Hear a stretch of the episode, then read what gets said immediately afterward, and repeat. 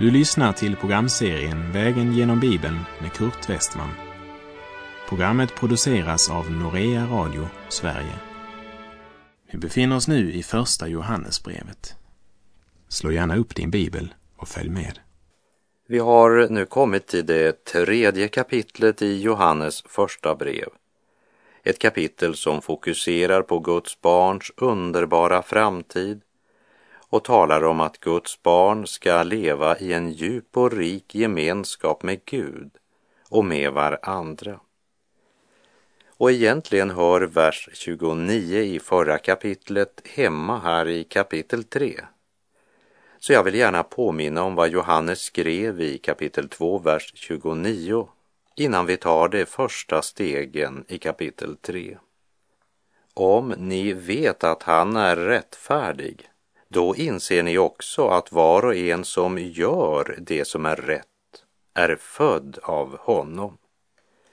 När det talas om att göra rätt så handlar det om det som är rätt i Herrens ögon. Det handlar om att leva och vandra i ljuset. Det handlar om Guds fruktan och helgelse. Det är en sak att vittna och säga att vi tror på Herren Jesus, men en helt annan sak att leva ett liv som uppenbarar att han är vår rättfärdighet. Johannes säger att vi känner igen våra bröder och systrar i tron genom deras liv i vardagen och inte genom deras ord eller renläriga bekännelse. Rättfärdighet är det som kännetecknar Fadern, Sonen och även Guds barn som har Guds kärlek utgjuten i sina hjärtan. Guds barn går i sin faders spår och har sin glädje i att leva sin himmelske fader till behag. Vi läser i Johannes första brev kapitel 3, vers 1. Se vilken kärlek Fadern har skänkt oss, att vi får kallas Guds barn, och det är vi också. Världen känner oss inte, därför att den inte har lärt känna honom. Johannes manar oss att stanna upp och tänka över vilken sorts kärlek Fadern har skänkt oss. Vi märker hur jubeltonen tränger igenom när han talar om den visshet vi kan ha när det gäller vårt barnaskap hos Gud. Han har inte bara sänt Kristus till försoning för våra synder, men han har gett oss rätten att kallas Guds barn. Och det är inte bara något vi kallas, men det är något vi är. Det vill säga, Guds kärlek är mer än ord. Gud inte bara talar om förlåtelse, men han har gjort det som är nödvändigt för att han skulle kunna ge oss syndernas förlåtelse. Han inte bara kallar oss för Guds barn, men han har gjort oss till sina barn genom den helige Ande som är utgjuten i våra hjärtan. Tänk över hur den kärlek Gud har skänkt oss verkar. Den gör oss till Guds barn. Så Guds barn är inte någonting som vi blir när vi dör. Det är något vi är här och nu. Och det vill Johannes att vi ska förstå så att den överjordiska glädjen och friden får regera i våra hjärtan. Med Guds underbara gåva följer också en ny natur och kraft kraften till ett nytt liv. Eftersom gåvan är så underbar och stor så följer det därför också ett stort ansvar med denna gåva. Guds kärlek, den är osjälvisk för sådan är Gud. Han älskar också mig som inte har förtjänat hans kärlek. Och hur underbart det än är att få vara ett Guds barn så är det som väntar i framtiden ännu bättre. Låt ingen ta barnaskapets visshet ifrån dig Världen förstår sig varken på Gud eller på den som är född på nytt, född av Gud till ett levande hopp. Den värld som har vänt Gud ryggen har så förblindats av denna tidsålders Gud att den blir helt främmande för den ende sanne Gud eftersom de har blivit främmande för sanningen och eftersom världen inte känner Gud, vår far, så känner de heller inte oss som är hans barn. Den Gud som är ljus och det barn som lever i ljuset är en främmande och okänd familj för den som lever i mörkret. Och eftersom lögnen ofta springer runt i sanningens kläder så kallar världen sitt mörker för att vara upplyst. Därför säger också Jesus i Matteus 6.23 om nu ljuset i dig är mörker, hur djupt är då inte mörkret? Eller som Johannes uttrycker det i kapitel 3, vers 1. Världen känner oss inte därför att den inte har lärt känna honom. Se vilken kärlek Fadern har skänkt oss, säger han. Vilken? Det vill säga, lägg märke till hurdan den är. Den ger sig utslag på så sätt att den som verkligen är Guds barn lyder hans bud och låter sitt liv formas av Guds ord. Guds barn, det är det största en människa kan bli. Även om bilden av ett hem inte längre är någon god illustration i en tid då familjeupplösning blivit en folksjukdom, så talar ordet i alla fall i Guds tanke om någon som har ett hem. En plats där han är älskad, möter omsorg och kärleksfull fostran. Och nu säger Johannes att du får kallas Guds barn. Du får. Men frågan är om du verkligen vill öppna dig för hans kärlek. För den blir inte din förrän du tar emot den. Se vilken kärlek Fadern har skänkt dig. Har du tagit emot den? Lever du i den var dag? Har du låtit Gud utgjuta sin kärlek i ditt hjärta? Till det troende i Rom skriver Paulus i Romarbrevet 5, vers 5 att hoppet bedrar oss inte. Ty Guds kärlek är utgjuten i våra hjärtan genom den helige Ande som han har gett oss. Se vilken kärlek Fadern har skänkt oss. Det är värt att tänka över en stund.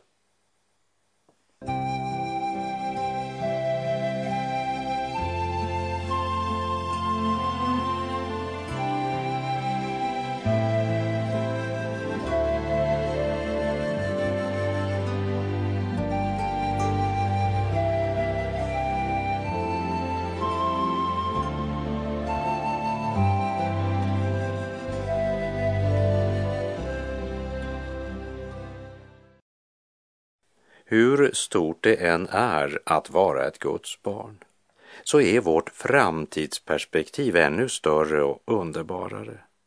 Vad vi är i Kristus är stort och fantastiskt, men vad vi ska bli, det är ännu inte uppenbarat. Vi läser Johannes första brev kapitel 3, vers 2. Mina älskade, vi är nu Guds barn och vad vi ska bli är ännu inte uppenbarat. Men vi vet att när han uppenbaras kommer vi att bli lika honom, ty då får vi se honom sådan han är. Människan blev skapad till Guds avbild, men denna likhet den gick förlorad i syndafallet. Därför måste Gud på nytt skapa sitt liv i oss och ikläda oss den nya människan som förnyas till rätt kunskap och blir en avbild av sin skapare som Paulus skriver i Kolosserbrevet 3.10.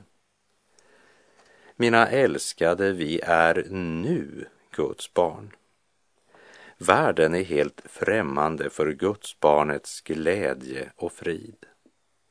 Låt inte världen med sitt förakt för Gud och för hans barn beröva dig glädjen eller beröva dig vissheten om vad du är. Vi bör veta vad vi är i Kristus Jesus och verkligen veta vad vi har fått av Gud och leva i trons visshet. Till de troende i Korint skrev Paulus i Första Korinthierbrevet 2, vers 12 till och med 15. Men vi har inte fått världens ande, utan den ande som är från Gud, för att vi skall veta vad vi har fått av Gud. Detta förkunnar vi också, inte med ord som mänsklig visdom lär, utan med ord som anden lär, när vi återger andliga ting med andliga ord. En oandlig människa tar inte emot det som tillhör Guds ande. Det är dårskap för henne och hon kan inte förstå det eftersom det måste bedömas på ett andligt sätt. Den andliga människan däremot bedömer allt men själv kan hon inte bedömas av någon. Vad vi är i Kristus har Gud uppenbarat och han har gett oss den ande som är från Gud för att vi ska veta vad vi fått av Gud. Det vill säga, det handlar om att ta sig tid att öppna paketet som Gud har gett oss så att vi vet vad vi har fått. Det handlar om andlig insikt som kommer genom den smörjelse Gud ger genom sin helige ande. Ett Guds barn tar sig tid att studera Guds ord. Men det är bara Guds ande som kan uppenbara för oss vad det är Gud har gett oss. Om inte Guds ande gör detta verkligt för oss blir det bara teori utan Andens vittnesbörd i vårt hjärta så måste vi svara Ja, jag vet inte säkert om jag är frälst. Men Paulus säger i Romarbrevet 8.16 att Anden själv vittnar med vår ande att vi är Guds barn och det ger visshet. Saliga visshet, Jesus är min. Han som har frälst mig kallar mig sin. Mina älskade, vi är nu Guds barn och vad vi ska bli är ännu inte uppenbarat. Men vi vet att när han uppenbaras kommer vi att bli lika honom, ty då får vi se honom sådan han är. Vi ska se den förhärligade Kristus ansikte till ansikte. Johannes erkänner villigt att när det gäller det som ligger på andra sidan graven så är hans kunskap begränsad och han vill inte försöka sig på några spekulationer. Men däremot gläder han sig mycket över det han vet, nämligen att när Kristus uppenbaras kommer vi att bli lika honom. I uppståndelsen blir inte gamle Adam med, tack och lov. Så är det också med de dödas uppståndelse, skriver Paulus i Första Korinthierbrevet 15, vers 42 och 43. Det som sås förgängligt uppstår oförgängligt. Det som sås i vanära uppstår i härlighet. Det som sås i svaghet uppstår i kraft. En morgon utan synd jag vakna får, en morgon glad hos frälsaren där hemma, får se förklarade hans dyra sår och höra ljudet av hans dyra stämma. Men vi vet att när han uppenbaras kommer vi att bli lika honom, ty då får vi se honom sådan han är. Vi läser Johannes första brev kapitel 3, vers 3. Och var och en som har detta hopp till honom renar sig, liksom han är ren. När Johannes talar om att rena sig så handlar det inte om en självupptagen kamp mot en eller annan synd, men om att leva i ljuset. Johannes talar om en kompromisslös kamp mot synden. Guds barns glädje i den helige Ande leder inte till likgiltighet när det gäller synden och egenviljan. Inte heller leder det till verklighetsflykt. Det som kännetecknar ett levande Guds barn, det är inte först och främst att hon springer omkring och säger O, jag lever i förväntan att Herren ska komma. Men mera i hur hon lever och handlar i vardagslivet. Om Herren verkligen fått göra hoppet levande för våra hjärtan genom sin helige Ande, så är det verkligen ett hopp som förpliktar oss att leva i daglig förnyelse och rening. Till det troende i Filippi skrev Paulus följande förmaning i Filipperbrevet 2, vers 12.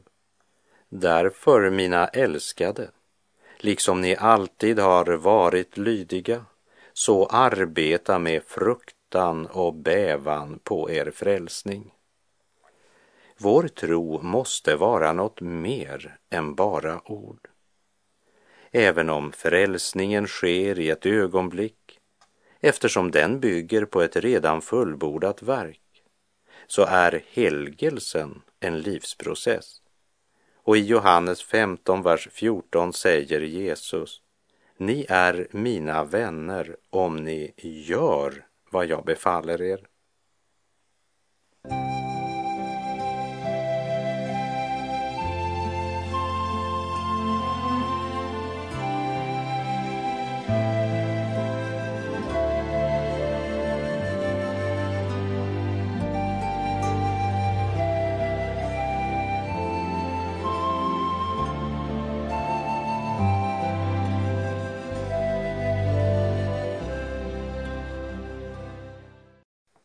Om vi bekänner våra synder är han trofast och rättfärdig så han förlåter oss våra synder och renar oss från all orättfärdighet.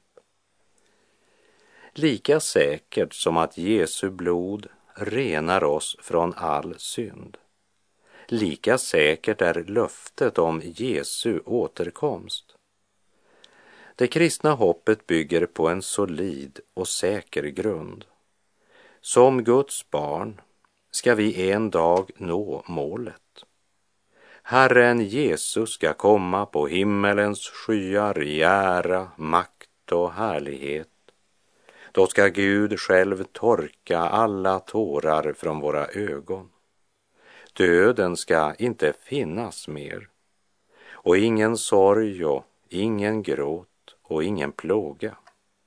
Och allt detta det ska snart bli en verklighet. Herren säger i Johannes uppenbarelsebokens 21 kapitel, vers 7. Den som segrar ska få detta i arv och jag skall vara hans Gud och han skall vara min son. Men eh, eftersom det är lätt att förlora evighetsperspektivet här på denna syndens och dödens jord så påminner aposteln Johannes och säger var och en som har detta hopp till honom renar sig, liksom han är ren. I Hebreerbrevet 12, vers 14 och 15 så säger skriften att vi ska sträva efter frid med alla och efter helgelse. Ty utan helgelse kommer ingen att se Herren och fortsätter med att säga Se till att ingen går miste om Guds nåd. När Johannes talar om att var och en som har detta hopp till honom renar sig, så är det viktigt att fokusera tydligt och klart på reningsmedlet och det heter Jesu blod och påminna om att Gud är den som verkar i oss, både vilja och gärning, för att hans goda vilja ska ske, som det står i Filipperbrevet 2.13. Helgelsen är alltså ett Guds verk som utförs genom den helige Ande. Och detta Andens verk grundar sig på Kristi offer. Men även om helgelsen är ett Andens verk så är det en sida av helgelsen som i högsta grad har med människan att göra och det är ditt och mitt ansvar att leva och vandra i ljuset. Evangeliet tar inte bort människans ansvar. Tvärtom, evangeliet väcker människan till ansvar. Aposteln kommer inte med ett förslag inleder inte heller en diskussion för att höra vad olika människor kan tycka om den här saken. Han bara konstaterar hur det är med den som tillhör Jesus och lever i tron på honom. Han lever i helgelse. Johannes berättar om den underbara kärlek Gud har till sina barn. Gud har fött oss på nytt till ett levande hopp och var och en som har detta hopp till honom renar sig liksom han är ren. Vi läser vers 4. Var och en som gör synd bryter mot lagen, ty synd är brott mot lagen. Jesus själv uttrycker det så här i Johannes 14, vers 15. Om ni älskar mig kommer ni att hålla mina bud. Synd är inte ett misstag eller en svaghet. Det är inte en sjukdom eller en olycka eller en tillfällighet. Synd är brott mot Guds heliga bud och vilja. Och den som bryter Guds bud står med dödsskuld inför honom. Att Johannes inte räknar med att de troende är syndfria det såg vi i förra versen. För eh, den som är utan synd behöver ju inte rena sig. Samtidigt är det en avgörande skillnad på att leva i synd och ett syndafall. I kapitel 2, vers 12 skrev Johannes, jag skriver till er, mina barn, ni har fått era synder förlåtna för hans namns skull. Där talar Johannes om frälsningens grund, alltså det verk som han har fullbordat, alltså vad Gud har gjort för oss. I kapitel 3, vers 3 så talar Johannes om den dagliga helgelsen, det vill säga vad Gud vill göra i oss genom sin helige ande och han påminner människan om att hon har ett personligt ansvar att leva i ljuset och lägga vinn på att förbli i ljuset. Synd är brott mot lagen. Guds lag uppenbarar för oss vad som är synd. Det är inte du eller jag som avgör vad som är synd. Det som bryter mot Guds heliga lag det är synd. Lagen blev aldrig given som en frälsningsväg, men för att uppenbara Guds vilja och för att överbevisa människan att hon är en syndare. Romarbrevet 3, vers 20 säger Ty ingen människa förklaras rättfärdig inför honom genom laggärningar. Genom lagen ges insikt om synd. Synd, det är allt det som på ett eller annat sätt strider mot Guds heliga vilja. Men det är inte riktigt så som den lilla flickan svarade på frågan om vad som är synd. För hon svarade, synd är allt det som man har lust att göra eller tycker är roligt. Det är inte en rätt beskrivning även om det är ganska nära sanningen, i alla fall när det gäller vår gamla natur. För den är stort sett mot Guds vilja. Paulus talar om det när han i Romarbrevet 8.5 säger det som lever efter sin kötsliga natur tänker på det som hör till köttet. Men det som lever efter anden tänker på det som hör till anden. Och i Galaterbrevet 5.17 säger han Ty köttet söker det som är emot anden och anden söker det som är emot köttet. De två strider mot varandra för att hindra er att göra det ni vill. Eftersom den på nyttfödda människan bär på två naturer som står i fiendskap till varann så handlar det om en daglig kamp. Men låt oss inte fly undan det ansvar vi har. Genom våra val kan vi avgöra vem av de två naturerna vi ger mest näring. Johannes varning gäller den som bekänner sig tro på Jesus men inte tar kampen mot synden allvarligt. Ett Guds barn lever inte rättfärdigt för att bli rättfärdig, men därför att han är rättfärdig önskar han att leva som det han är. Därför lever han i daglig rening. Den syndiga naturen måste den kristne kämpa mot så länge han är i denna värld. Men när Johannes talar om att göra synd talar han om att ha synden som ett sätt att leva och som en vana. Det finns alltid någon som har nåden som en vagga som vaggar dem till söms så att de känner sig trygga trots att nåden inte bär någon frukt i deras liv. Gå varsamt, min kristen, giv akt på din gång.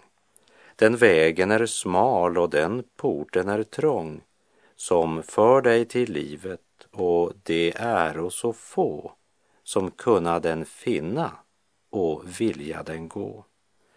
Och med det säger jag tack för den här gången. På återhörande, om du vill och om Herren ger oss båda en ny nådedag. Herren vare med dig, må hans välsignelse vila över dig. Gud är god.